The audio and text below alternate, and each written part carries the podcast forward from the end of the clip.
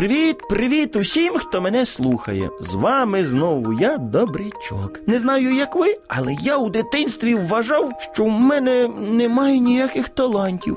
Адже я думав, що якщо є талант, то відразу буде і повинно все добре виходити. А от чи це насправді так, я розповім вам у сьогоднішній історії.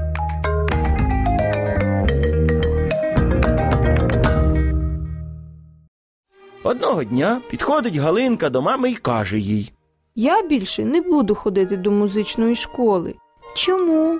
Бо я зрозуміла, що спів це не мій талант. А якщо це не талант, то навіщо цим займатись? Та ти ж в музичну школу тільки другий місяць ходиш. Ну в тому то і справа. Щось я тебе не розумію. Якби спів був моїм талантом, то я би вже, вже могла б гарно співати. З чого це ти взяла? Ти мені скажи, тобі подобається співати?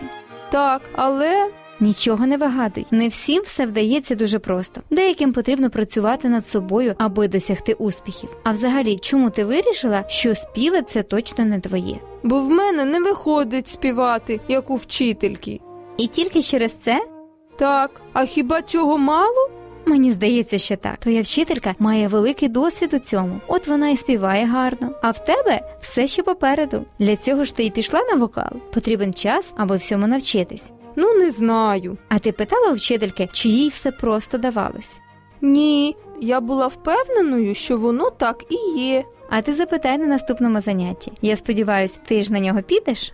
Ну, тепер напевно, що піду. Наступного дня, прийшовши на заняття, Галинка першим ділом підійшла до викладача і задала питання. Добрий день. Скажіть мені, будь ласка, а у вас відразу так добре виходило співати? Ні. А чому ти питаєш?